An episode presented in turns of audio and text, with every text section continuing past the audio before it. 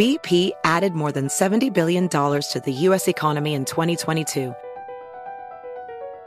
Investments like acquiring America's largest biogas producer, Archaea Energy, and starting up new infrastructure in the Gulf of Mexico. It's and, not or. See what doing both means for energy nationwide at bp.com slash investing in America. Discover BetMGM, the betting app sports fans in the capital region turn to for nonstop action all winter long. Take the excitement of football, basketball, and hockey to the next level with same game parlays, exclusive signature bets, odds boost promos, and much more. Plus, now you can sign in, place bets, and manage your cash balance under the same BetMGM account in DC, Maryland, and Virginia. With the same username and password throughout the DMV, it's never been easier to play with the king of sportsbooks. Download the BetMGM app today. BetMGM is an authorized gaming partner of the NBA and an official sports betting partner of the NHL. BetMGM and GameSense remind you to play responsibly and offer resources to help you make appropriate choices. Please gamble responsibly. BetMGM.com for terms and conditions. Must be 21 years of age or older to wager. Washington, D.C. only. Please gamble responsibly. Gambling problem? Call 1 800 Gambler. Apple Card is the perfect cashback rewards credit card. You earn up to 3% daily cash on every purchase every day. That's 3% on your favorite products at Apple. 2% on all other Apple Card with Apple Pay purchases, and 1% on anything you buy with your titanium Apple Card or virtual card number. Visit apple.co slash card calculator to see how much you can earn. Apple Card issued by Goldman Sachs Bank USA, Salt Lake City branch. Subject to credit approval. Terms apply. Welcome to 500 Greatest Songs, a podcast based on Rolling Stone's hugely popular, influential, and sometimes controversial list. I'm Brittany Spanos. And I'm Rob Sheffield. We're here to shed light on the greatest songs ever made and discover what makes them so great. From classics like Fleetwood Mac's Dreams to the Ronettes' Be My Baby, and modern day classics like The Killer's Mr. Brightside. Listen to Rolling Stone's 500 Greatest Songs on the iHeartRadio app, Apple Podcasts, or wherever you get your podcasts. This is The Crossover, an NBA show hosted by Sports Illustrated's Chris Mannix and Howard Beck. It's a whole new level for you and me, Chris, this relationship. Like and subscribe for the best weekly NBA content these two are capable of. What does that mean? Could be the best duo ever. I don't see how you can beat that. Here they are, Chris Mannix and Howard Beck. And we are back. Crossover NBA podcast. Chris Mannix and Howard Beck. And Beck, we are now able to record this because I figured out what time zone that I'm in. Had some time zone issues early on uh, in the day on Tuesday, but I figured it out. I'm in Salt Lake City. I'm here for the first day of the Salt Lake City slash Utah Summer League.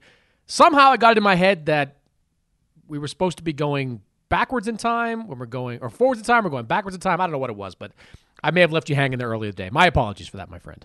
I'm not sure if this is a time zone issue. I think this is a math issue. I think you got math problems. I think it was time zone. I mean, for some reason, I thought, I don't know what I thought. Who cares? I don't want to do this again. I, I, I didn't do very well in math on the SATs. Right, as long as we're now, we're we're recording, we are uh, we are connected. Your hair looks uh, Mannix like. We're good to go. We're fine. Good to go. Good to go. Set to go. And Howard, this is going to be the first podcast in a couple of weeks where we do not open up with Kevin Durant and we do not begin with the Brooklyn Nets. That's because the Utah Jazz and the Minnesota Timberwolves came out over the weekend and blew the NBA storylines out of the water. Minnesota made a huge bet on Rudy Gobert, trading four first round picks, three of which are unprotected, along with Malik Beasley, Patrick Beverley, Jarred Vanderbilt, Leandro Bol- Bolmaro, hope I'm saying that name right, and the uh, Walker Kessler, the number 22 pick in the draft this year, all for the right to call Rudy Gobert their starting center. So, Howard, your initial thoughts on the Stifle Tower making his move to Minneapolis? Man, um, I've, got so many different thoughts, so many layers to thoughts here. We'll get through it all. Mine, yours, uh, whatever. The the people's reactions out there. Uh, it's it's a hard one. Like I don't have a definitive. This is great. I'm so impressed. I, I, I, I it, there's there's too many different caveats in this. So let me just start with this though. On the Minnesota side, if nothing else, I admire the boldness. I admire the confidence it takes to make a deal this large and that big of an investment. I admire them being all in. I admire the fact that, again, with these new owners, and I know that uh, Alex Rodriguez and uh, and Lurie are not fully in control yet. It's them plus Glenn Taylor, but we're seeing the stamp they're putting on this with the bold moves they're making. First in hiring Tim Connolly to run basketball ops, and now this blockbuster trade. And I feel like that is certainly more reflective of a big, bold new ownership than it is of the previous ownership. Also, while we're putting all that in there, I trust Tim Connolly. The guy did a phenomenal job for the last decade in Denver. I trust his basketball acumen more than my own. So eventually we're going to get to our concerns, or at least I know I have some with the deal, but I admire all of that and I trust Tim Connolly's instincts more than I trust my own to make big basketball moves.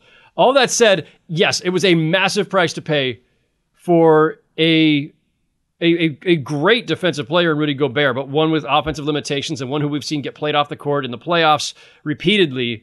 But given where the Timberwolves are, Chris, I still admire the move for him. I'm not sure if it's the move I would have made. I'm not sure if I would have sent out that much. I'm damn sure that I don't want to pay him as much as he's going to eventually make on this contract. But could be the right move at the right time for a Timberwolves team that is young and needs an injection of something else. So Minnesota last year was a middle of the pack defensive team. And yes. they were able to rank that high in large part because I thought Chris Finch did a really good job, you know, disguising defenses, throwing some junk defenses at teams. They didn't have a basic fundamental foundation defense that was any good because they didn't have a strong back line of defense. I mean, Karl-Anthony Towns I thought he tried more on defense last year, Howard, and the number numbers back that up. But he's never going to be an elite defensive center. And when you throw in how much offensive responsibility he has, he really shouldn't have to be an elite defensive center. So they go out and they get Rudy Gobert, and they're automatically going to become a top 10 defense. They might even be a top five defense. That's how good Rudy Gobert is defensively. Um, they're going to have, this is going to have a big impact on winning in the regular season. So I get it from that perspective. Winning in the playoffs, though, is another story. Can you win with Rudy Gobert and Karl-Anthony Towns as your front line? The Timberwolves, in every possible way now, are zigging when the NBA is zagging, right? Like the NBA is going small. You have a center who shoots threes on most teams, and you have a bunch of forwards and guards around them that shoot threes as well. you're, you're a bunch of floor spacers out there. Now, Karl Anthony Towns is one of the best shooting big men of all time. Might be the best shooting big man of all time. But I'm curious to see defensively how it works with KAT at the four and Gobert at the five for extended minutes in postseason games. Uh, that's really the only way, only time, Howard, we're going to be able to judge this because I think they're going to get off to a fantastic start. I think the organic growth of Anthony Edwards another year for Karl-Anthony Towns, add Gobert to that mix, they're going to be better in the regular season. They might be a top five team, probably going to be top five team, maybe top four, uh, maybe top three. I don't know, top three in the uh, in the Western Conference. They're going to be that good in the regular season, but the playoffs, that's the big question. Can you play a front line of Gobert and Towns in the postseason and have a high level of success? I'm glad you mentioned the playoffs, Chris. Um, because uh, in Minnesota they don't actually get to talk about the playoffs very often. Um, this team has not won a playoff series since 2004. They've had two first round outs since then. Um, we talk all the time. We mock the Kings for their, you know, record-setting playoff drought, going back to what is it, 2006, I think. Um, this is just as bad as that, if not worse. They haven't won a playoff series, the, the Timberwolves, since 2004. That's 18 years. I was still living in LA back then covering the Lakers, which is when that run ended because the Lakers beat them in the conference finals. And Howard, they've won one playoff series total. That was the only that that KG Sprewell uh, Sam Cassell team that went to the conference finals that year. That was the only time they advanced in the postseason. Yes, so they won two series They've won two series ever in their existence, and they were both in 2004 in getting to that conference finals. They have 10 playoff appearances in their 33 years of existence. Gobert has won, has made three playoff series just since 2017. Um, and yes, the Jazz got knocked out, you know, in the first round a few times, but they also made the second round a couple times, which is more than the Timberwolves can say. And look, uh, whatever else we might want to make of this, how about this uh, reductive version of it that I think is is a positive in Minnesota's favor? Edwards and Towns together, Anthony Edwards and Karl Anthony Towns, better than any two teammates Rudy, Rudy Gobert had in Utah. Donovan Mitchell's great. I think Anthony Edwards is going to be better. But I also think that Edwards plus Towns is certainly, I mean, obviously on its face better than any second and third players Gobert had with him in Utah. You know that Minnesota can be elite offensively given those two guys' presence.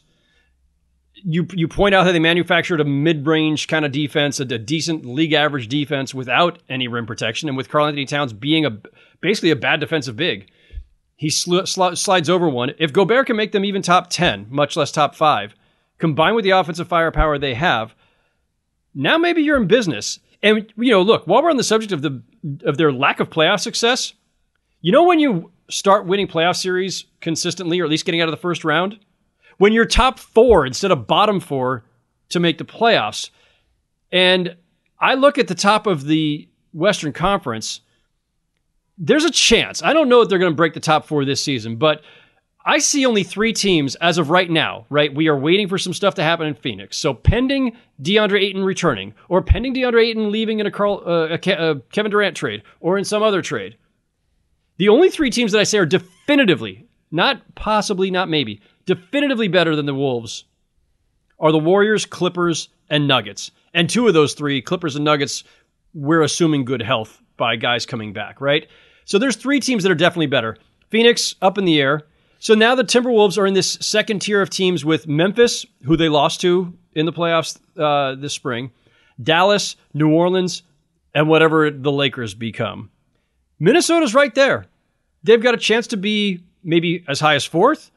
Maybe they're fifth and they're in that four or five slot where, hey, you're pretty close to, you know, the, the five can upset the four and it's not even really an upset. Like they're right there, I think, if all this breaks right, if the chemistry breaks right, if this uh, front court pairing works out. And and you said it, Chris. I'll throw it back to you on this note. Yes, it's counterintuitive or counter counter to all modern trends of small ball and bigs who step out and blah blah blah blah.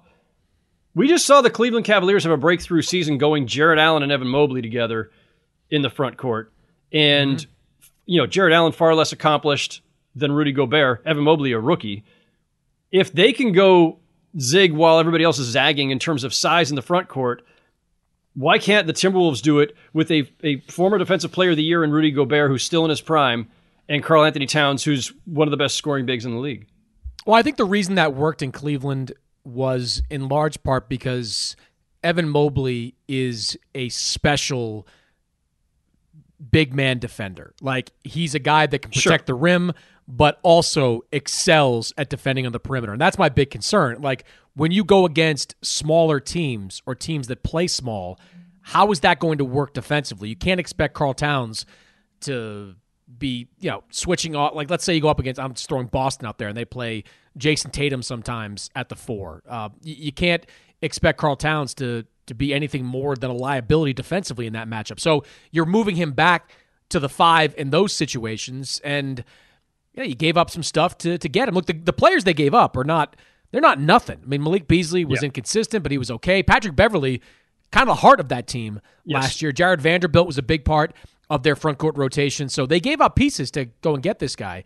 Uh, they added some guys. Kyle Anderson certainly uh, makes some sense uh, in that mix now as they're trying to form a playoff team. But um, I, I just wonder what they look like late in games and in the playoffs with those two guys because I, get the comparison with the Cavaliers, but I you know, Mobley's the guy that makes the Cavaliers work. I mean, Jarrett yeah. Allen is excellent at defending the rim, but Mobley's the guy that makes that team work. Now, right, but that, but those two, I was just gonna say, just to quickly point this out, those two um, defensively are better because of their the, the amount of ground they can cover, and especially Evan Mobley and the the mobility that he has but neither of those guys are pl- like Mobley is an evolving offensive player and can do some things with the ball in his hands for sure. Jarrett Allen is going to, you know, obviously puts up some numbers. He finishes a lot at the rim and everything else. But think about how much more talented and diverse of, a, of an offensive game Karl-Anthony Towns has, which is an element they don't have. So we're always playing this thing, right, where you gain defensively, yeah. lose offensively. It and and but you are right. Like I, I, there is a concern that teams that are that are uh, talented enough and versatile enough to play small without giving up too much at the defensive end could run one of the Timberwolves bigs off the court at times or force them to make a choice basically between Towns and Gobert. And now you're not getting the full benefit of these two guys who are both making a shitload of money. Here's my other thought when this trade went down. I saw what the compensation was and the position to put Minnesota in. Did we just see Minnesota kind of become the Chicago of two years ago? I mean, remember what the Bulls did, you know, a couple of years ago when they acquired Vucevic and they went out and they picked up DeMar DeRozan and, you know, they built this team. They signed Lonzo Ball. They built this team that you knew was going to be really good. But as you stack that team up against the other top tier teams in the conference, you wouldn't have picked them to win against any of those teams. You wouldn't have picked Chicago to beat Milwaukee, Miami, Philadelphia, Boston. Like they they were in that middle of the pack, maybe a little bit higher, and certainly Lonzo's injury last year killed them on both ends of the floor. Um, but that was a team that ha- had a ceiling and still has a ceiling, quite frankly. Uh, did the Timberwolves just construct a team with a ceiling right now? And if they did, does it matter in Minnesota? Like you just made the point, and we both talked about this. Two playoff series wins in the franchise's history, uh, all happening in one year. Is it okay in Minnesota to be like the four seed every single year, win a first round series, and get knocked out in the second round? Like, is that okay? And is that kind of what they're they're looking for at this point? Because you know, unless Anthony Edwards goes to a stratospheric level, which is certainly possible, he's a great player, but unless Edwards does that, I look at this team as being, you know, a, a cut below the upper upper echelon teams in the Western Conference, and I'm not sure with Gobert how they break past that.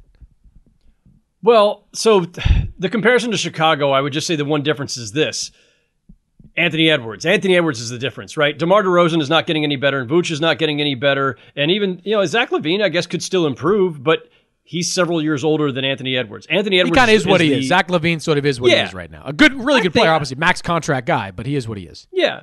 And then look, he might improve um, in various areas, especially defensively over time. Like he could still get better. I'm not going to put a, a, ceiling on Zach LaVine, but Anthony Edwards is doing what he's doing at age 20, soon to be 21 uh, in August like that's the difference. Like Anthony, the, the reason there's no ceiling on on them is because there's no ceiling on Anthony Edwards, and if there were a ceiling, he'd probably jump through it. Um, I think that that the Timberwolves, you're right in that this is putting them in a position to just be really, really good at at, at minimum. I think there is possibility beyond that. Gobert is who he is. Towns is who he is. I don't expect anybody else to, to truly pop. I'm not sure what D'Angelo Russell's future with this franchise, or if he has a future with this franchise, even really is. But two elite offensive players in Edwards and Towns, and an elite defensive player in Gobert, if you can figure out the front court stuff that we were alluding to. Um, but I think the standard has to be different for different teams, right? Like, if you're the Lakers, there's only one standard. You got to be contending for titles, period. There is no other standard. Um, for teams that haven't had any success, and especially this long of a drought, just being a perennial top four team for a three, four, five year stretch and having a chance at making a run is a huge improvement. And I think, you know, look, Chicago had a, a really long drought before they decided to make the move for Vooch and then DeRozan and then Caruso and Ball and to patch us together. And we all look at it and we go, eh, well, they're good, but not great. No, they're never going to knock off Milwaukee or Boston unless somebody's got some major injuries. And that'll be the position that Minnesota's in in the short term, Chris. But um, let's talk about the less the, the not quite short term like we don't know how much longer the Warriors can draw this out. They're planning on dominating the next decade, and they just might.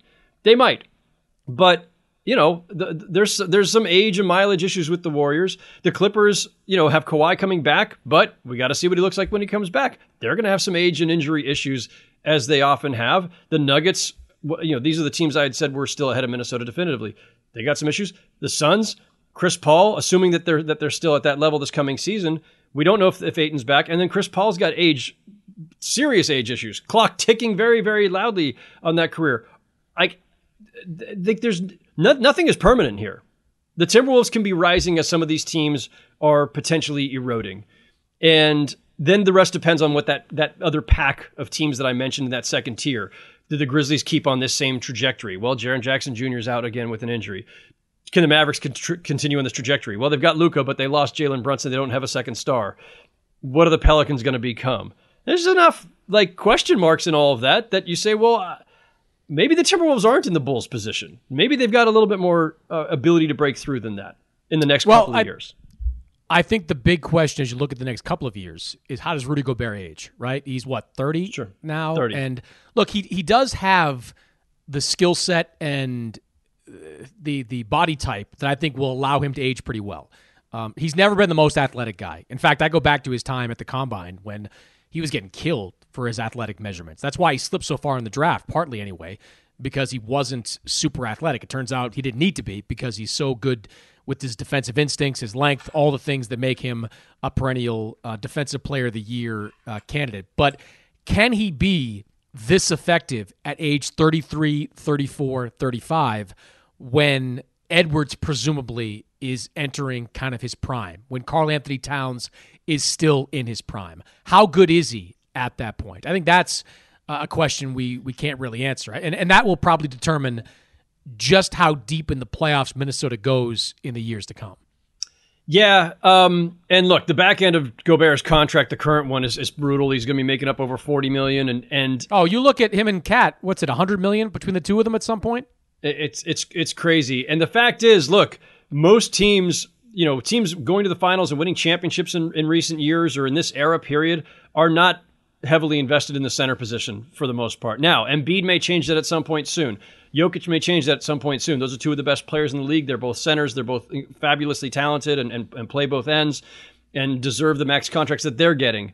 But in general, in this league, you're not having to invest a ton at the center position. Um, Mike Adams on, on Twitter posted this uh, a couple weeks ago. Starting centers on NBA champions. Um, th- these are the last. So going back to Okay, so this is through the Warriors. Kevon Looney, 5.2 million. Brook Lopez starting for the Bucks, of course, the year before, 12.7 million. Before that, Dwight Howard, 2.6 million while with the Lakers. Uh, Marc Gasol, 24 million when the Raptors won it. And so that's the high on this list. JaVale McGee, one and a half. Tristan Thompson, 14.3. Andrew Bogut, 12.9. Tiago Splitter, 10 million. Average salary of, during that span. And granted, salaries have have risen during that span too, but it's still it's a it's a useful data point. The average salary for a starting center on a championship team was 9.3 million, and Rudy Gobert is going to be making three and four times that. I, I don't know. You, you, there's a lot of doubt around the league these days about whether you should invest that much in a center unless you have Embiid or Gobert, and or excuse me, Embiid or, or, Jokic. Gobert phenomenal defensively, but there are limitations, especially offensively. And so, like, could you get 80% of Gobert for 40% of the price, 50% of the price, and spend the rest of that money elsewhere. The counter to that is hey, look, superstars and defensive players of the year are only available every so often. If you can get one, maybe you just go get one. Especially ones that are willing and eager to play in Minnesota. I mean, quite frankly, like there aren't guys, a lot of guys out there willing to to play in that market or eager to play in that market. Gobert seems to be at this point. So that's obviously a positive uh, for Minnesota as well. BP added more than $70 billion to the U.S. economy in 2022 by making investments from coast to coast. Investments like building charging hubs for fleets of electric buses in California and starting up new infrastructure in the Gulf of Mexico. It's and, not or. See what doing both means for energy nationwide at bp.com slash investing in America. Hey guys, this is Matt Jones, Drew Franklin from the Fade This podcast. We got a great episode coming up, picks in all the sports, football, basketball, we do them all. But here's a preview of this week's episode. Nothing to do with anyone personally, but Creighton is the team every year that the nerds, you know, the basketball nerds, they're like, you know good? Creighton. You know, watch Creighton They play, and I'm like, I don't want to watch Creighton because I agree with Shane and the dude today. Creighton's never going to win anything. Stop talking to me about Creighton. They're not never the, not gonna, the not the Big East tournament. They're well, I mean, they could maybe they win the Big East tournament, but it'll only be luck. But like they're always like, you know, a sleeper team that cool. Like that guy who I told you had eight title teams. One of his title teams was Creighton is not winning the national championship. It's yeah, I don't not, have them doing that. That like that's why do we all have to act like Creighton is a is a is a good team? Creighton's like the band they all say you should know if you really knew bands. and then they're never at any of the. Then they're never, yeah, exactly. And it comes time for the Grammys, and they lose out to like you know Lil Durk, and you're like, see, I knew Lil Durk was better. Why are you? T- why are you telling me? See the whole time. And this episode was brought to you in partnership with DraftKings. To hear more, listen and subscribe to Fade This on iHeartRadio or wherever you listen to podcasts. Witness the dawning of a new era in automotive luxury with a reveal unlike any other as Infiniti presents a new chapter in luxury, the premiere of the all new 2025 Infiniti QX80. Join us March 20th live from the edge at Hudson Yards in New York City, featuring an unforgettable performance by Grammy and Academy Award winning singer, songwriter, and composer, Jon Batiste. The all new Infiniti QX80 is unlike any luxury SUV you've ever seen. Smart enough to anticipate your needs even before you do. Every line, curve, and detail was thoughtfully crafted so everything for every passenger feels just right. Don't miss it. Mark your calendars and be the first to see it March 20th at 7 p.m. Eastern, only on iHeartRadio's YouTube channel. Save the date at new-QX80.com. 2025 QX80 coming this summer. Busy weekends are a breeze with American Express Platinum Card. 8 a.m., wait to board plane in the Centurion Lounge. Much better. 2 p.m., grab seats for the game.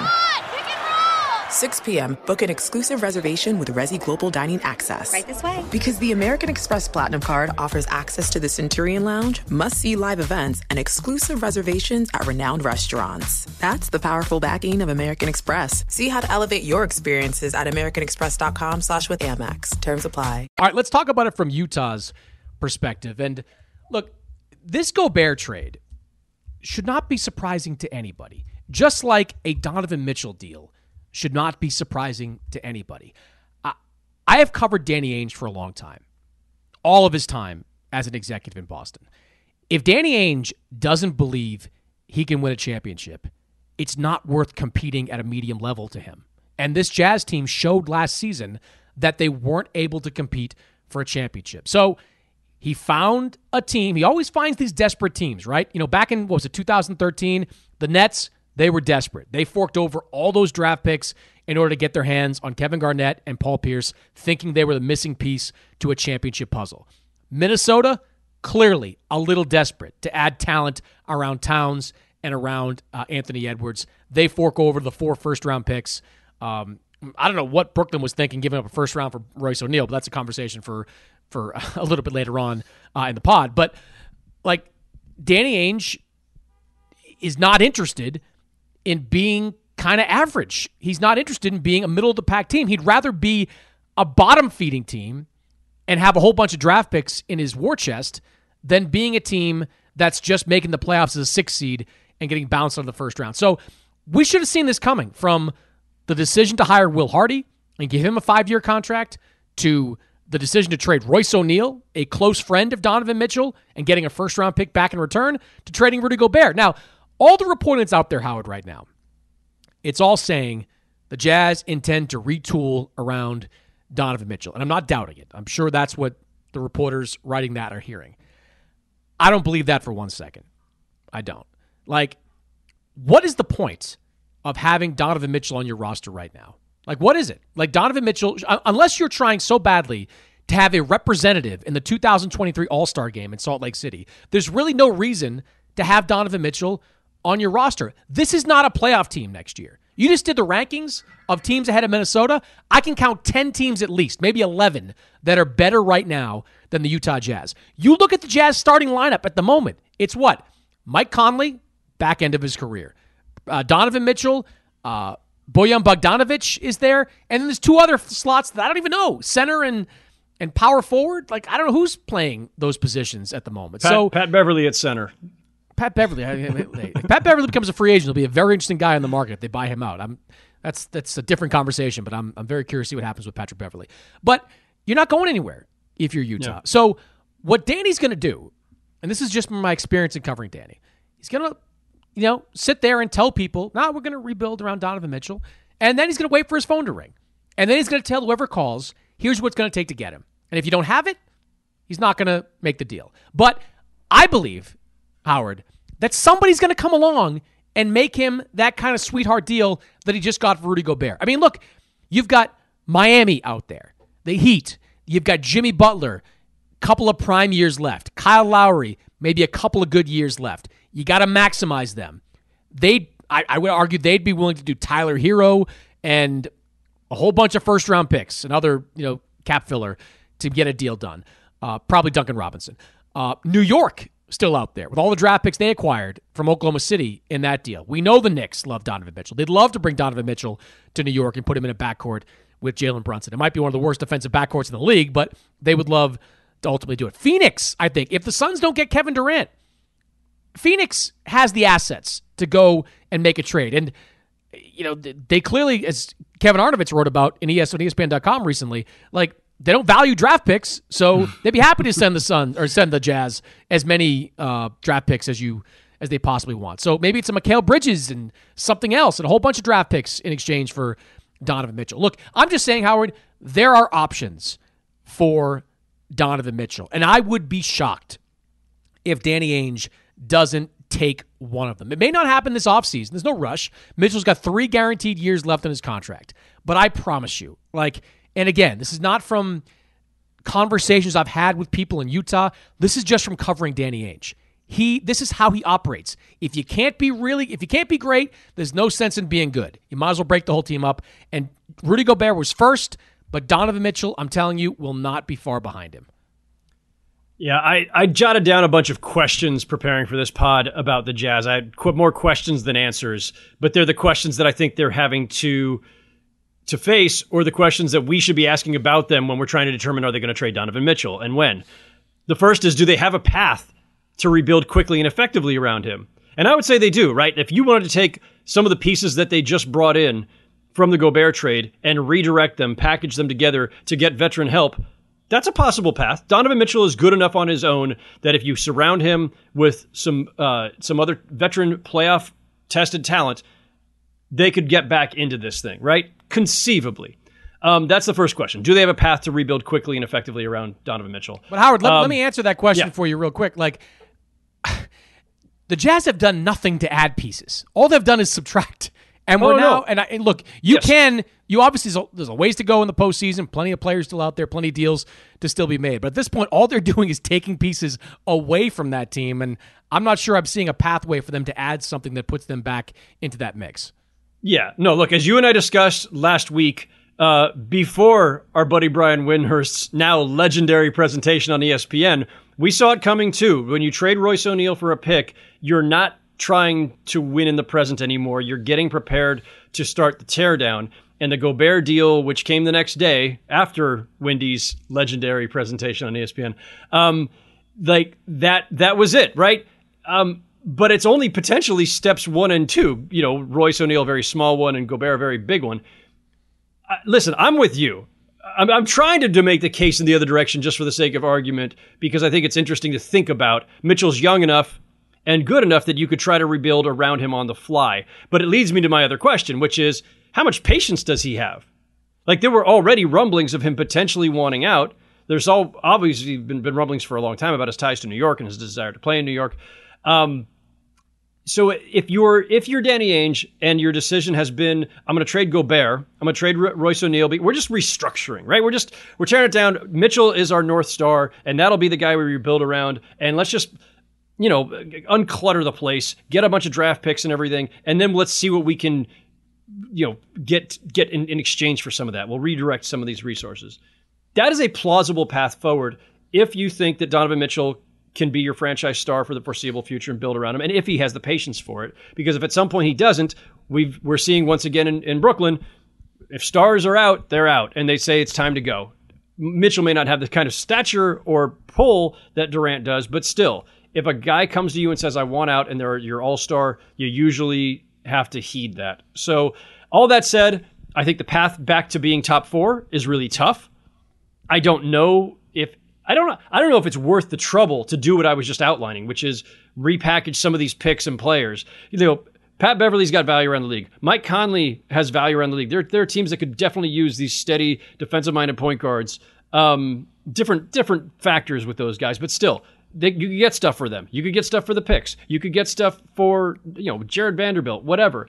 But the top, path top back to top four immediately is tough, and if it's going to take a while anyway, a couple years to be in that mix again, you probably should just be trading Donovan Mitchell and getting another boatload of stuff for him. That's what I would do. Easy for me to say. I'm not the one hosting the All Star game next year without you know an All Star in the game. But I like if that's a factor, that should not be yeah. a factor. Like that, that that's stupid. We heard this with Cleveland too before. We've heard this with other teams.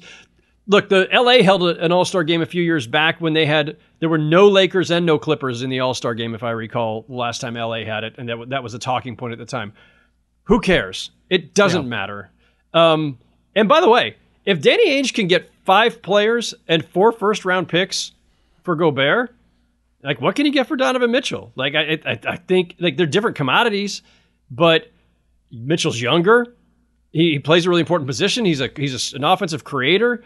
Um, and by the way, in the background of all this, when we talk about a potential Mitchell trade and pulling the plug entirely, we got to throw them into the Victor Wembanyama uh, conversation along with the Spurs, right? Like tanking doesn't guarantee anything. Just you know, the top three or the bottom three teams all have the same odds. But hell, if you've got those kind of odds, the 14 point whatever percent to get the number one pick with a, a transcendent generational player like like Wembanyama on the board, you know, maybe it's worth the teardown. This is the opportune time to do it.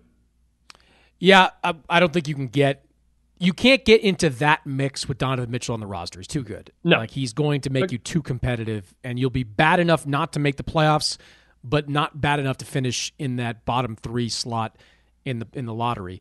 Um he, I, if I had to predict anything, it's that Mitchell is on the roster to start the season. And then you wait.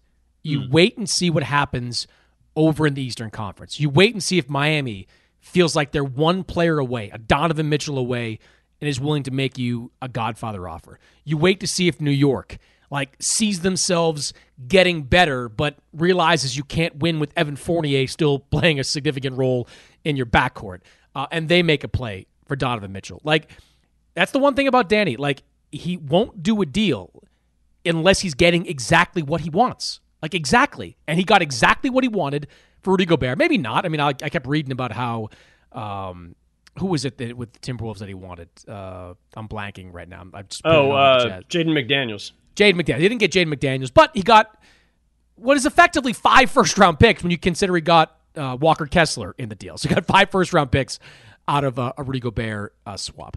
I think he'll be able to get that for um, for Donovan Mitchell. I think somebody out there, whether it's Phoenix, Miami, New York, a mystery team, someone is going to give him a good young player and five first round draft picks. Phoenix, you know, they've got Bridges to, to hand over plus draft picks. Tyler Herro in Miami. I don't think New York would trade RJ Barrett, but maybe you just take Julius Randle as a salary match and then take the five first round draft picks as well. Maybe add a pick swap in there too to sweeten the pot. But I, somebody's going to do it, Howard. I'm telling you, somebody, somebody is going it. to do it and give him what he wants. There's too many. There's think, too many teams with interest, and there's too there's too many teams that will be willing to pony up something close to that.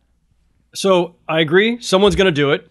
I think actually it probably will happen sooner than later. I, I think this is an off-season move. I don't think this is a trade that's going to happen. I don't think we're going to have to wait for the season to arrive. I think that bidding is already starting. I think Danny Ainge is probably quietly, you know, getting uh, a feel for the market as we speak.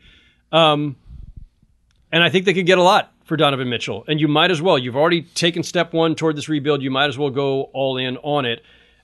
I do wonder because he's been tied to the Knicks more than anybody. Donovan Mitchell. You just signed Malcolm.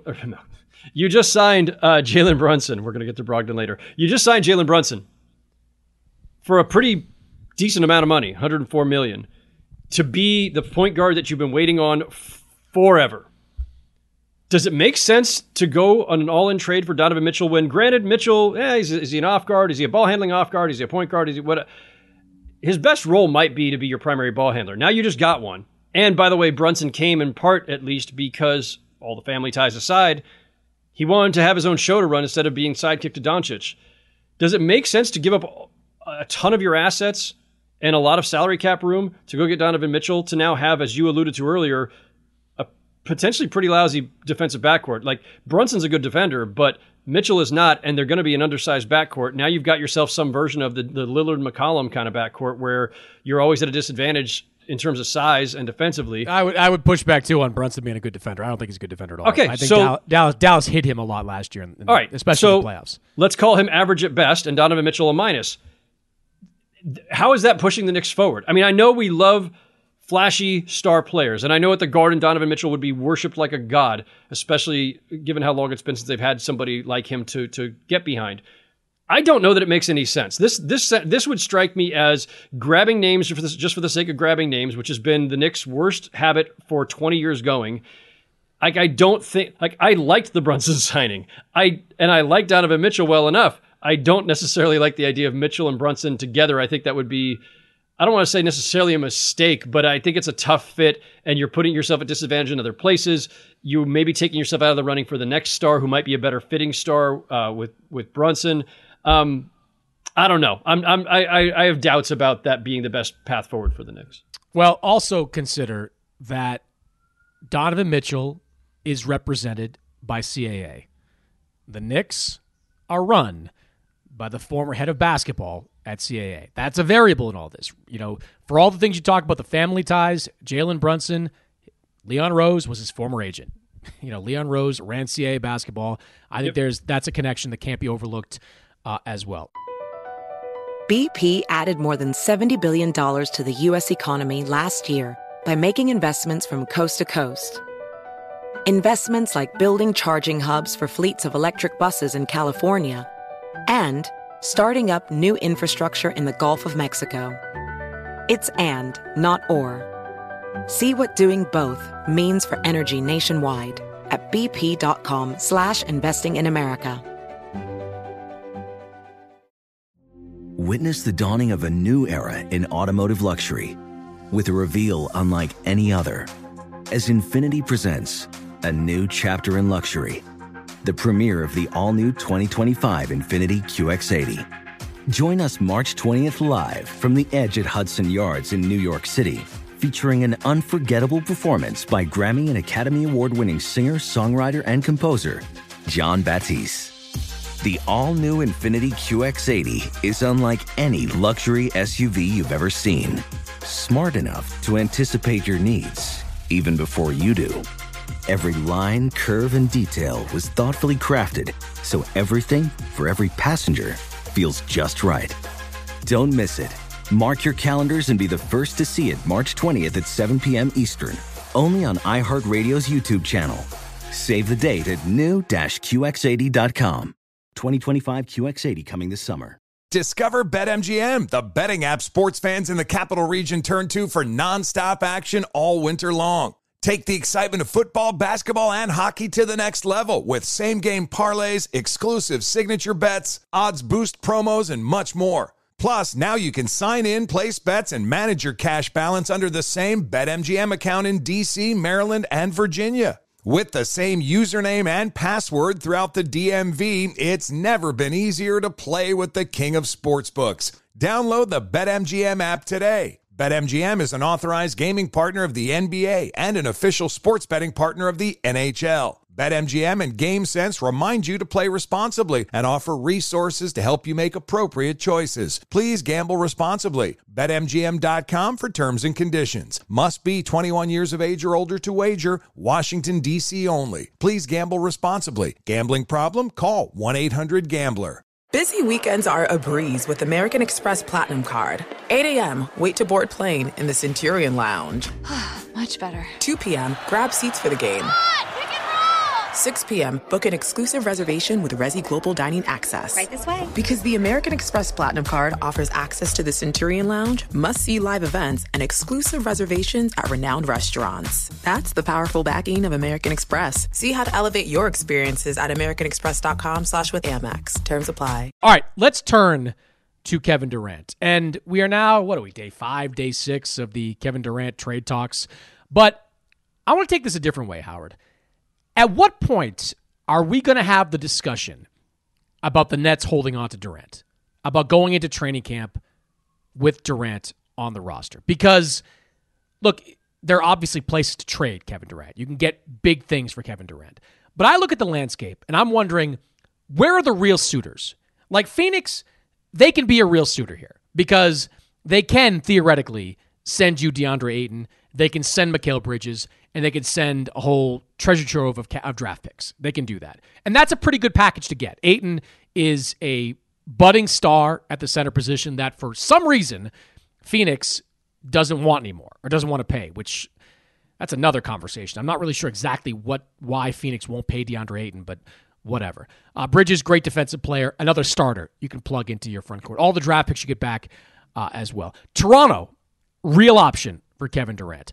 Pascal Siakam can be traded there. OG Anunoby can be traded there. Draft picks, all that stuff. Don't know if Durant will want to play there, but that's a real option. Outside of that, I'm having a hard time coming up with a team that would be willing to go all in for Kevin Durant. Meanwhile, Brooklyn's out there acting like their starting five is coming back. Like they bring back Nick Claxton and Patty Mills, two really good role players. They trade for Royce O'Neale. They just signed TJ Warren. Like they're operating, Howard, like a team that plans to go into the season with Kyrie Irving and Kevin Durant there. And I'll be honest, like I looked at the depth chart before we started the pod. I'm like, it's a pretty damn good depth chart. Like you need some help in the front court, more athleticism, but yeah.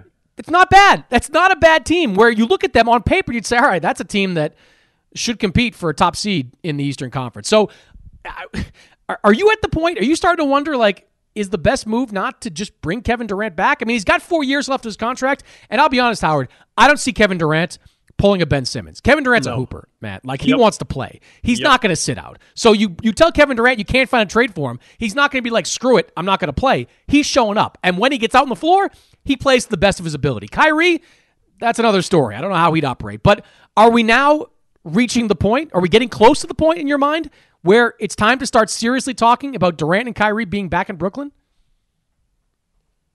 I'm going to say no, but only because I don't think there's any way at all that Kyrie is back. I think, you know, I- know everybody's so wrapped up in the Durant Kyrie friendship and all this stuff. And yes, part of Kevin Durant's disillusionment with the Nets has to do with the way that they've treated Kyrie, but it also has to do with the way that last season went, which was uh, kind of Kyrie's fault, um, largely. So there's a weird contradiction in Kevin Durant's own reaction to everything and the, and the factors that led to his trade request. However, if they trade them both, they're not going to be together anyway. Like that that partnership is done. It's getting broken up. They're not both getting traded to the Lakers, folks. I got news for you. Not happening. Not happening anywhere else either. They're going to get broken up. That's a given. Second given, the Nets with Kyrie on a one year deal, when they're not sure they really want to have him at all, like you could tolerate him on a one year deal if you didn't already go through everything you just did. But the guy basically thumbed his nose at you, didn't want any any of your multi year ex, uh, extension offers, threatened to go to free agency. You know what he's put you through over the last couple of years. Why would you possibly still want him? I think Kyrie to the Lakers is an inev- inevitability. I think the only reason it hasn't happened already is because they're trying to figure out the Kevin Durant part as well at the same time. And, and while those things may not be related in terms of the same transaction, they have an impact on each other. And besides that, they certainly don't want Russell Westbrook because Westbrook and Ben Simmons make zero sense together. Westbrook makes zero sense for the Nets, period, even if West, even if Simmons weren't there. So you you're trying to find a way to, to create a multi-team deal that sends Westbrook somewhere else, but gets Kyrie to the Lakers and gets the Nets some decent compensation. If that happens, if that happened tomorrow, and Chris, you wanted to then make the case, Kevin Durant plus all the guys you just mentioned, plus whatever they just got back for Kyrie, even if it were just, you know, picks and some filler, I'd say it's still a pretty good team with with a lot of upside because it's got Kevin Durant on it. And Ben Simmons can can return to what he was a couple years ago potentially. So I, I don't it's not implausible. And the Nets have never said anything publicly, and, and probably won't, because it's not the way they operate, about Kevin Durant wanting out. Yeah. Could they hold on to him? Sure. Um, is there a price to pay? Like it could be awkward. It could be uncomfortable, but he is under contract for four years. And I absolutely 100% agree with you on this. He's not Ben Simmons. He's not holding out. He's not, not only because it's, it's, it's a money sacrifice. Ben Simmons sacrificed millions of dollars, but Kevin Durant's 34 years old in September. He cannot afford to burn any part of his career. He may not be happy, so that may not still be the best outcome for the Nets to have an unhappy Kevin Durant who really wants to be somewhere else. And every single day of the season, from training camp on, is going to be have to be answering questions from knuckleheads like us about Thought you didn't want to be here. How you feel about it now? Are you feeling any better? Are, you guys won a few games. Are you starting to feel better about the situation? Where would you like to be traded? Do you still want like that? Will be hanging per- over perfectly them. legitimate questions though too. Like Yes. perfectly legitimate questions. Like I mean, Yes, of course if, they if are. you don't if you don't want the questions, don't attach you know your name or Rich Kleiman's name to sourcing. There, Like, Yes. don't. I Yeah. mean, that's the way it goes. Right. And and if he wanted to, tamp it down, he's got all the avenues in the world from his podcast to his Twitter that he's active on to all of his several burners. Like he could he could push back if he wanted to. He's not pushing back because he does want out. And he's and he has to deal with the consequences of that if he's still here in the fall, which is to answer questions about it. It's all fair. I'm just saying that's something that they're going to have to deal with if he's still on the books. Um, but I agree. He's he's a hooper. The dude loves to ball. He is not going to burn even a few weeks, much less a season of his career, the way that Ben Simmons did. And I'm not saying that means that Ben Simmons doesn't love basketball. He clearly doesn't love it as much as Kevin Durant does, does though. So I still think the likelihood is a trade, Chris. But there's no urgency for Sean Marks and the Nets to do it Is today, is tomorrow, there- or this month. You say there's no urgency, and I don't disagree with you from their perspective because there's four years left of his contract. At some point, DeAndre Ayton has to sign somewhere, right? Like at some point, he's going to have to sign a contract. And whether Yes. it's a max somewhere else or a close to max or even the qualifying offer, I've, I've heard that speculated about uh, in league circles recently, whether DeAndre signs the qualifying offer to go unrestricted at the end of next year. He'd be sacrificing a lot of money if he did that, but that's still an option for him. Like at some point, he's going to have to sign. And like I don't know how willing and eager he is to do the Suns any favors, right? Like as long as it looks like it's going to work out financially for DeAndre Ayton, I'm sure he's going to wait. But at some point, he's going to say, "Look, all right, maybe it's Indiana that makes me an offer." All of a sudden, the Pacers have a boatload of cap space. They might be in the tanking sweepstakes as well, but they could bring DeAndre Ayton in to be their starting center. Um, maybe it's another team that's out there at this point. I don't know, but at some point, DeAndre Ayton has got to figure out where he's going to play basketball next year. And that's the only reason I think that this has to come to some kind of resolution in the next week to 10 days. Because. Yes.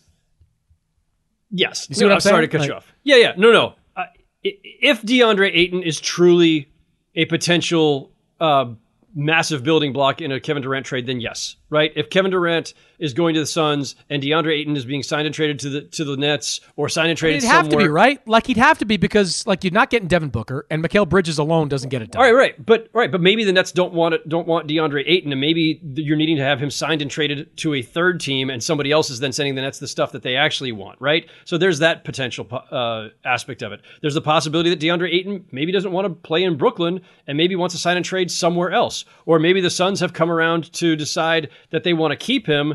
And if the Nets have said we, we don't want an Ayton centered trade and we can't figure out a way to create a multi team trade that gets Durant to the Suns, well, then the Suns may eventually say, well, I guess we're not in the Durant sweepstakes after all. Let's just bring uh, Ayton back and run back our team. Like that's a possibility too. I agree that having Ayton as a as a potential chip, a potential building block of a trade in a sign and trade is there, and the clock is ticking because eventually he has to decide his future, and so do the Suns. But if Ayton's off the market, all right. So the Nets find other configurations out there. I, I still think, like from their standpoint, forget what the what what Durant wants for a minute. If I'm the Nets, the, the two teams I'm talking the most to are probably the Raptors and Pelicans because I like the configurations I can get and the players I can get from them while they still have enough left in reserve to put around Durant once he arrives. So, you know, I don't think this is some all or nothing Suns scenario or all or nothing DeAndre Ayton sign and trade scenario. There are other, uh, you know, possibilities out there. Yeah, I I don't know. I mean, look, if I'm the Pelicans, do I do Brandon Ingram and a bunch of draft picks for Kevin Durant? Maybe. You know, Ingram's always been kind of pegged as that, you know, poor man's Durant, for lack of a better phrase, um, Durant esque type of player. Um, depends on how many draft picks, I guess, would have to go. I, I don't know that Toronto puts Scottie Barnes in a Durant deal. It may sound crazy, but I mean, Scottie Barnes is what, 20 years old? Like, with such a huge upside. Like, I, I don't know if I do that. Like, to me, if I'm the Raptors, it's Siakam, Anunoby, and picks. That might be where I where I stop. Um, you And know, I would I, do I'm that Sure, if I'm the Nets. If you're Brooklyn? I'm asking for Barnes first, but I, I would do Siakam, Anunoby, and picks.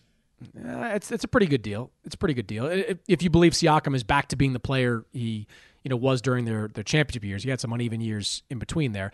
I- I've I've heard, as I'm sure you have too, kind of this whole. You know, are the Jazz involved in all this? Could they take on Ayton? Could Donovan Mitchell be rerouted to Right. uh, to Brooklyn? Um, the Right. problem with that is you Yeah. you can't have Mitchell and Ben Simmons on the same roster. You know, two guys, you know, acquired. Uh, I Right. believe then the you're same- moving Ben. Then you're place moving Ben Simmons. which I, which I don't think Brooklyn wants to do because you're not going to get the kind of value you trade James Harden for him. Like you, you've got to at some point you've got to rehabilitate Ben Simmons, the Well, basketball player, and get him out there. but the they floor. also- so if you do trade him, you can have something. I, I would just say when they traded Harden for Simmons, they got Simmons and Seth Curry and, and Drummond, whatever, and all the picks, right? So if you reroute Simmons now, you still ended up with you've got a bunch of Sixers picks to help recoup what you lost in, in the first Harden trade. You've still got Seth Curry to, to, to show for it. I'm not saying that's enough payoff for Simmons, but if Simmons is going out in some multi-team deal, you're getting something for him. It may not be full value, but that's the thing. If you're trading Ben Simmons one on one, like Ben Simmons hasn't played in a year, over a year. If you traded him straight up to some team right now, you're getting d- diminished value because he hasn't played in a year plus. If he's involved in a multi three, four, five team complicated deal where Mitchell's going somewhere, Ayton's going somewhere, Durant's going somewhere, whatever, you've got the possibility from pulling from multiple teams that you might actually end up getting more than if you were just a one-on-one trade where the other team has to factor in this is now the my be all and end all and how much of my stuff can I send out to get him, right? Like I don't know if that makes sense to you. It's a lot, but like there's a possibility I think of trading Ben Simmons in a multi-team, multiplayer massive deal that gets you a better return than a one-to-one trade with one team. Yeah, I think that's that's possible. I, I just I don't know what the market is for Ben Simmons at this point. At least not in terms of getting back It's the hard to know. value you sent out. BP added more than $70 billion to the U.S. economy last year by making investments from coast to coast.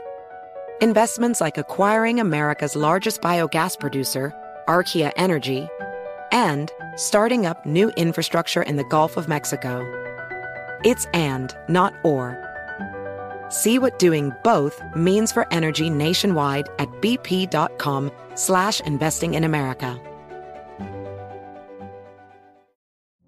Witness the dawning of a new era in automotive luxury with a reveal unlike any other as Infiniti presents a new chapter in luxury, the premiere of the all new 2025 Infiniti QX80.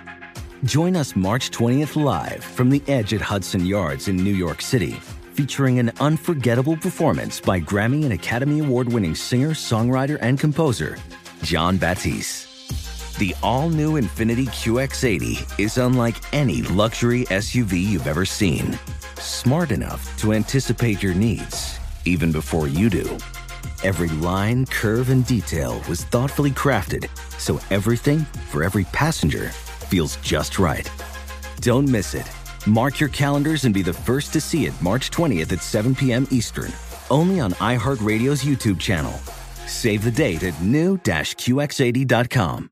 2025 QX80 coming this summer. Discover BetMGM, the betting app sports fans in the capital region turn to for nonstop action all winter long. Take the excitement of football, basketball, and hockey to the next level with same game parlays, exclusive signature bets, odds boost promos, and much more. Plus, now you can sign in, place bets, and manage your cash balance under the same BetMGM account in DC, Maryland, and Virginia. With the same username and password throughout the DMV, it's never been easier to play with the king of sportsbooks. Download the BetMGM app today. BetMGM is an authorized gaming partner of the NBA and an official sports betting partner of the NHL. BetMGM and GameSense remind you to play responsibly and offer resources to help you make appropriate choices. Please gamble responsibly. BetMGM.com for terms and conditions. Must be 21 years of age or older to wager. Washington, D.C. only. Please gamble responsibly. Gambling problem? Call 1 800 Gambler. Busy weekends are a breeze with American Express Platinum Card. 8 a.m., wait to board plane in the Centurion Lounge. Much better. 2 p.m., grab seats for the game. 6 p.m., book an exclusive reservation with Resy Global Dining Access. Right this way. Because the American Express Platinum Card offers access to the Centurion Lounge, must see live events, and exclusive reservations at renowned restaurants. That's the powerful backing of American Express. See how to elevate your experiences at AmericanExpress.com slash with Amex. Terms apply. Let's let's involve Boston this for a second. It's a way to finish with the Celtics. The Celtics went out, had a pretty good week. You know, they acquire Malcolm Brogdon uh, from Indiana. All they really gave up was a first round pick. They signed Danilo Gallinari, who's somebody they've been after for like a decade. I feel like they've been constantly pursuing Danilo Gallinari in Boston. They finally get him. Uh, so now the Celtics kind of go 10 deep with their rotation. And look, it's being hailed as this great offseason, and on paper it is. Uh, but Brogdon's had some health issues in the past. He played only 36 games last year for the Pacers, never played more than 56 in his three years in Indiana. Uh, and I do think you have to factor in having 10 guys is great, but all 10 guys are going to want to play. And I wonder how the chemistry is going to come together with the Celtics. Now, Boston, they leaked it to Adam Himmelsbach of the Globe that Marcus Smart is still the starting point guard of this team. But how does Smart react to having another starting point guard on the roster uh, in Brogdon? How does Brogdon respond to being put maybe into a sixth man role once again, something he hasn't been in since his days in Milwaukee? I don't think it's as seamless a fit you know, Gallinari is another story. I think Gallinari was really brought in as Al Horford insurance. Like, you know, Al's 36.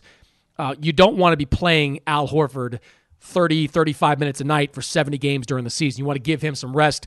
Gallinari is the type of guy you could plug into that Al Horford spot in the regular season and give him a break. But, you know, Brogdon's the guy that I wonder how he fits in with this team. So, two questions for you. One, what did you make of the moves Boston made? And two, is Boston in your mind still in play for Kevin Durant? Because the Celtics all of a sudden all have a whole bunch of guys that would be of interest to uh, to Brooklyn. Obviously, it would start with Jaylen Brown, who would probably be the centerpiece of any deal. But when they made the trade for Malcolm Brogdon, one of the first things in my mind was, all right, did this just make Marcus Smart? I don't want to call him expendable. Did this, but did this just make Marcus Smart a potential piece in a deal for Kevin Durant. Because then suddenly you're dealing Jaylen Brown, you're dealing the reigning defensive player of the year. Both guys are under the age of 30. Smart, I believe, is 28. Brown's 25. Uh, you got a bunch of draft picks coming back your way. Brad Stevens seems determined to never draft ever again. So, like, do you do you deal? Does the, has had the Celtics become more of a player in this uh, in your mind? I think adding Brogdon means they can be in a way that maybe they wouldn't have wanted to contemplate before that because yes, it makes it easier. I'm not saying easy, but easier to part with Marcus Smart. And a Marcus Smart, Jaylen Brown, and picks offer looks really attractive. I think if you're the Nets, that's up there with any, any that's of the best better, deals. That's better than the Toronto one. I think. I think Smart and Brown are better than Siakam and Angino, Angino, Angino. Now it sound like Perk. OG don't, Anunoby. Don't, just don't bring Moses Moody into this. Um, yeah. Well, look, but all right, but yes, but that said, if I'm dealing with Toronto, I'm still trying to get Scottie Barnes. I haven't given up on Scottie Barnes, and like Barnes is the guy because of his age and skill set. Agreed. Like I'm, that's he beats almost anybody in a, in a potential trade. Uh, but we don't know what the Raptors are or are not willing to ultimately put into a trade and we are not in these rooms when these discussions happen. Where's the breaking point?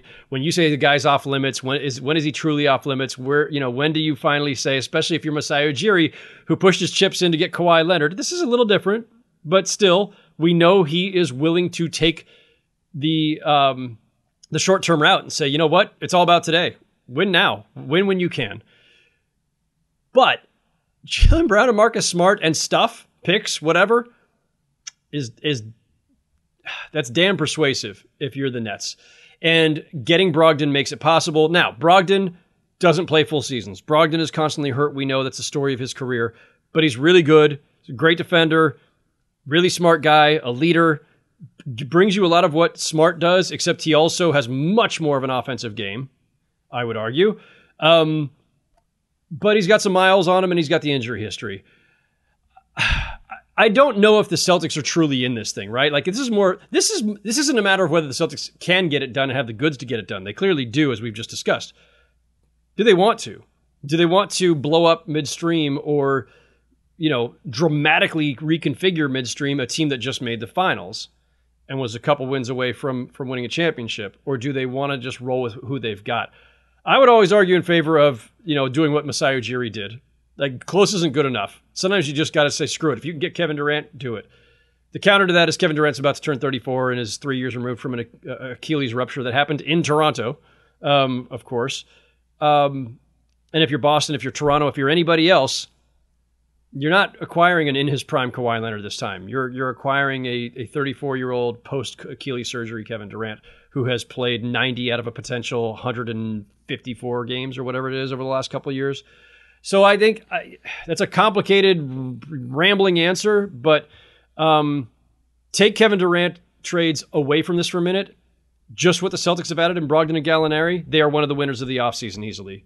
And if you don't like the Gobert trade, then I think Boston is probably the winner or the leader uh, in terms of winners of the offseason pending a Durant deal. Uh, Brogdon addresses something that you and I have discussed at length. They needed more playmaking. They needed a sure-handed point guard. And by the way, I would start him, as you know, and push Smart to the to the two. No, And- no. All right, hold no, on. Let me just say this. All right, let me ask you this.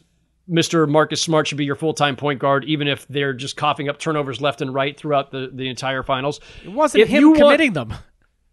Who is running the offense at the end of games now that they have Malcolm Brogdon?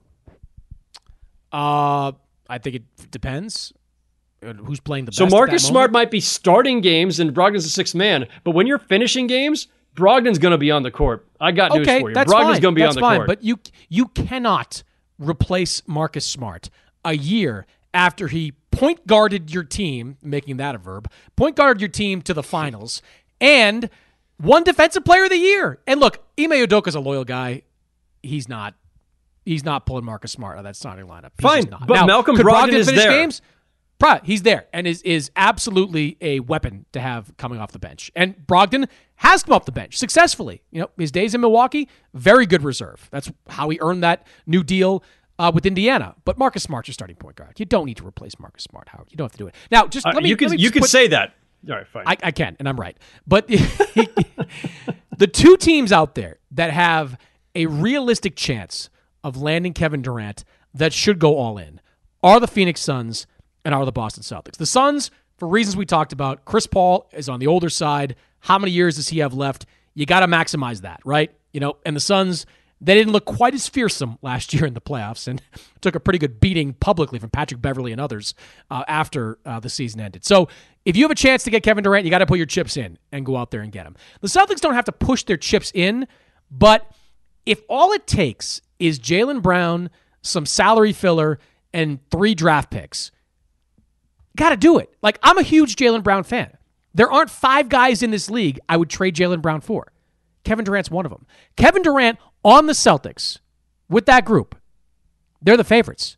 They're the favorites by maybe a good amount at this point because you mentioned the problems they have in the finals, you know, ball handling, playmaking, all that. A lot of those problems go away when you can give the ball to Kevin Durant and say, go make a play.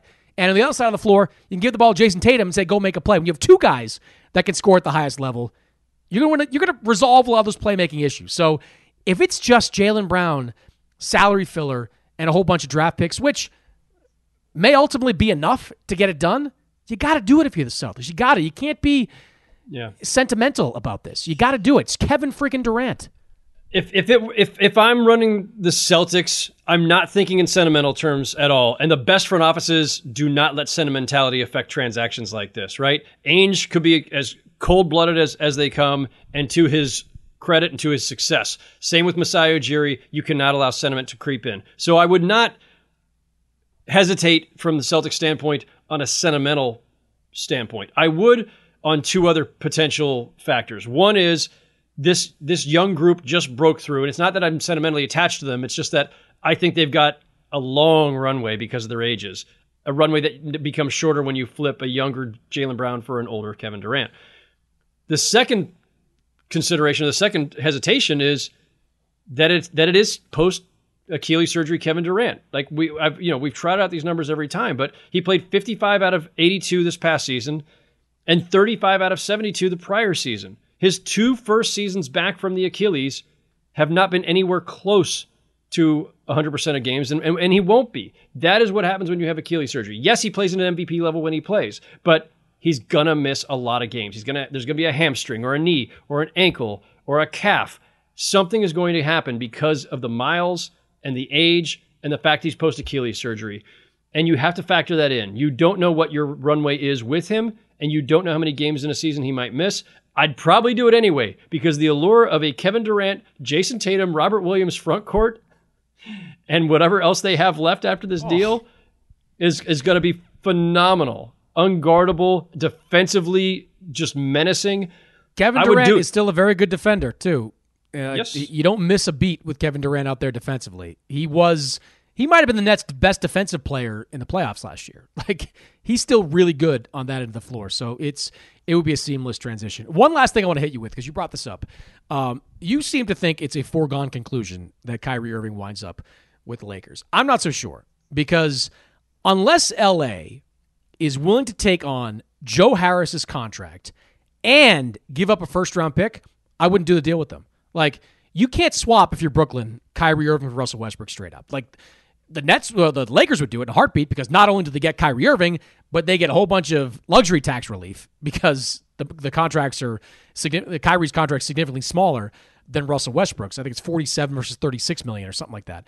Um, so unless the Lakers take on Joe Harris and the last I think 2 years left in his contract and give up an unprotected first round pick, I wouldn't do the deal. And the Lakers, look, they are a marquee big market franchise but they are family owned. And you and I both know they count their pennies over there. They money matters to them. Where with Steve Ballmer, it doesn't matter. Like he'll take he'll pay a luxury tax bill north of three hundred million dollars if he has to. If it means he's winning, he's going to pay that luxury tax bill. The Lakers will not do that. We know they won't do that because they didn't pay the money to bring back Alex Caruso a year ago. So if they're not going to pay the luxury tax penalty of Alex Caruso, I don't believe they're going to be willing to take on Joe Harris and pay a bigger penalty just to get their hands on Kyrie Irving. So I, I'm skeptical that a Laker deal happens with Kyrie Irving. It's going to happen because it's the only thing that can happen. The Nets are not going to keep him, and nobody else wants him. You don't think the Mavericks would be interested at some point?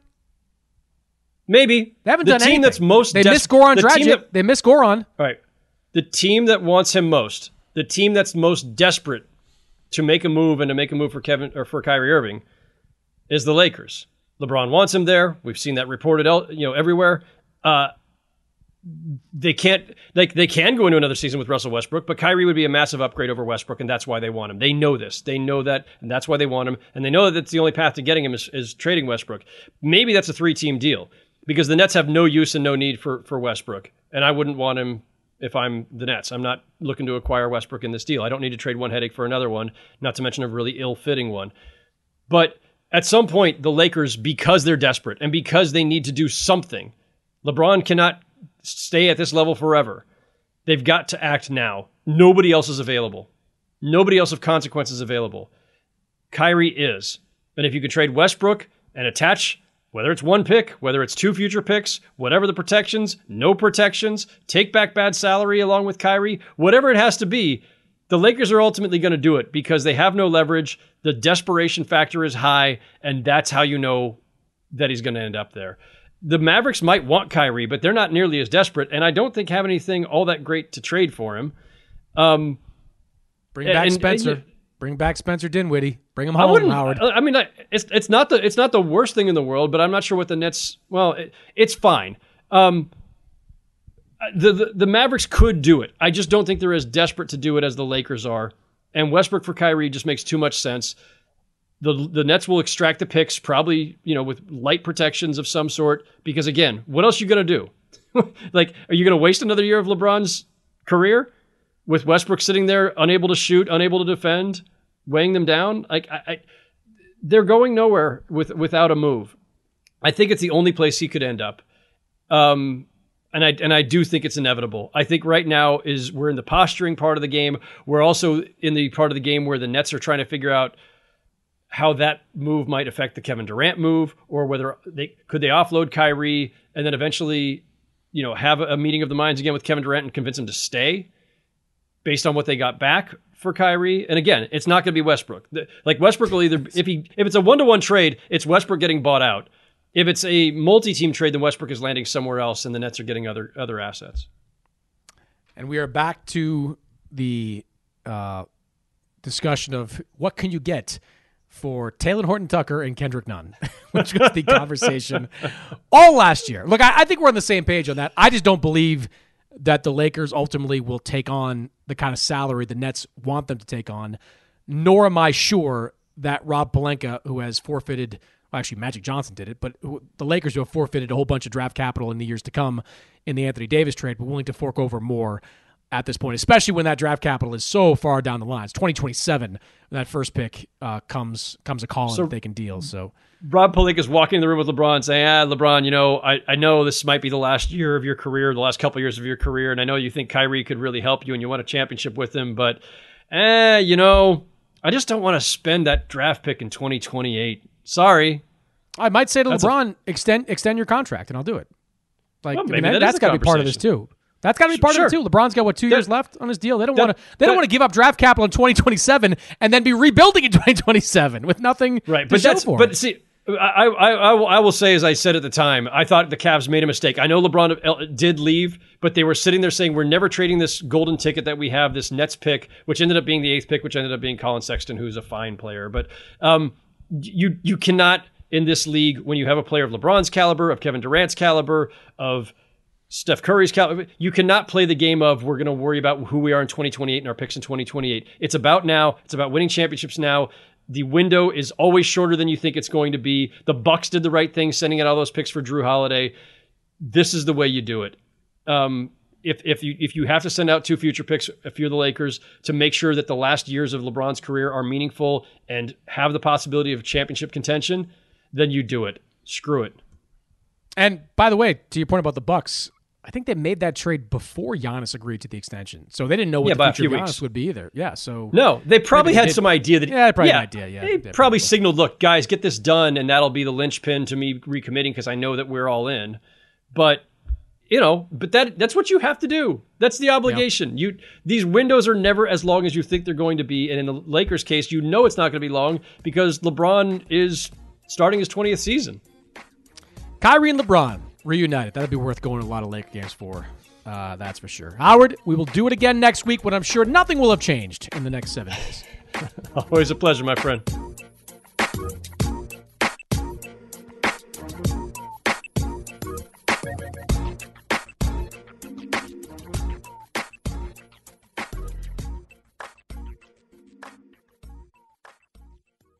Infiniti presents a new chapter in luxury the premiere of the all-new 2025 Infiniti QX80, live March 20th from the Edge at Hudson Yards in New York City, featuring a performance by Jon Batiste. The all-new 2025 Infiniti QX80 is an SUV designed to help every passenger feel just right. Be the first to see it March 20th at 7 p.m. Eastern, only on iHeartRadio's YouTube channel. Save the date at new-QX80.com. Don't miss it. 2025 QX80 coming this summer. Welcome to 500 Greatest Songs, a podcast based on Rolling Stone's hugely popular, influential, and sometimes controversial list. I'm Brittany Spanos. And I'm Rob Sheffield. We're here to shed light on the greatest songs ever made and discover what makes them so great. From classics like Fleetwood Mac's Dreams to the Ronettes' Be My Baby, and modern day classics like The Killer's Mr. Brightside. Listen to Rolling Stone's 500 Greatest Songs on the iHeartRadio app, Apple Podcasts, or wherever you get your podcasts. There's plenty to celebrate in March and.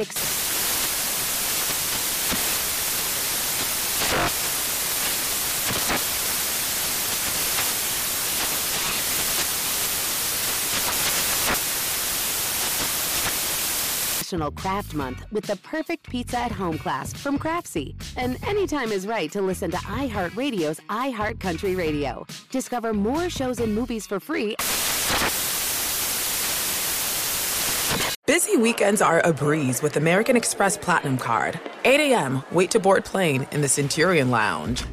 Much better. 2 p.m., grab seats for the game. 6 p.m., book an exclusive reservation with Resy Global Dining Access. Right this way. Because the American Express Platinum Card offers access to the Centurion Lounge, must see live events, and exclusive reservations at renowned restaurants. That's the powerful backing of American Express. See how to elevate your experiences at AmericanExpress.com slash with Amex. Terms apply.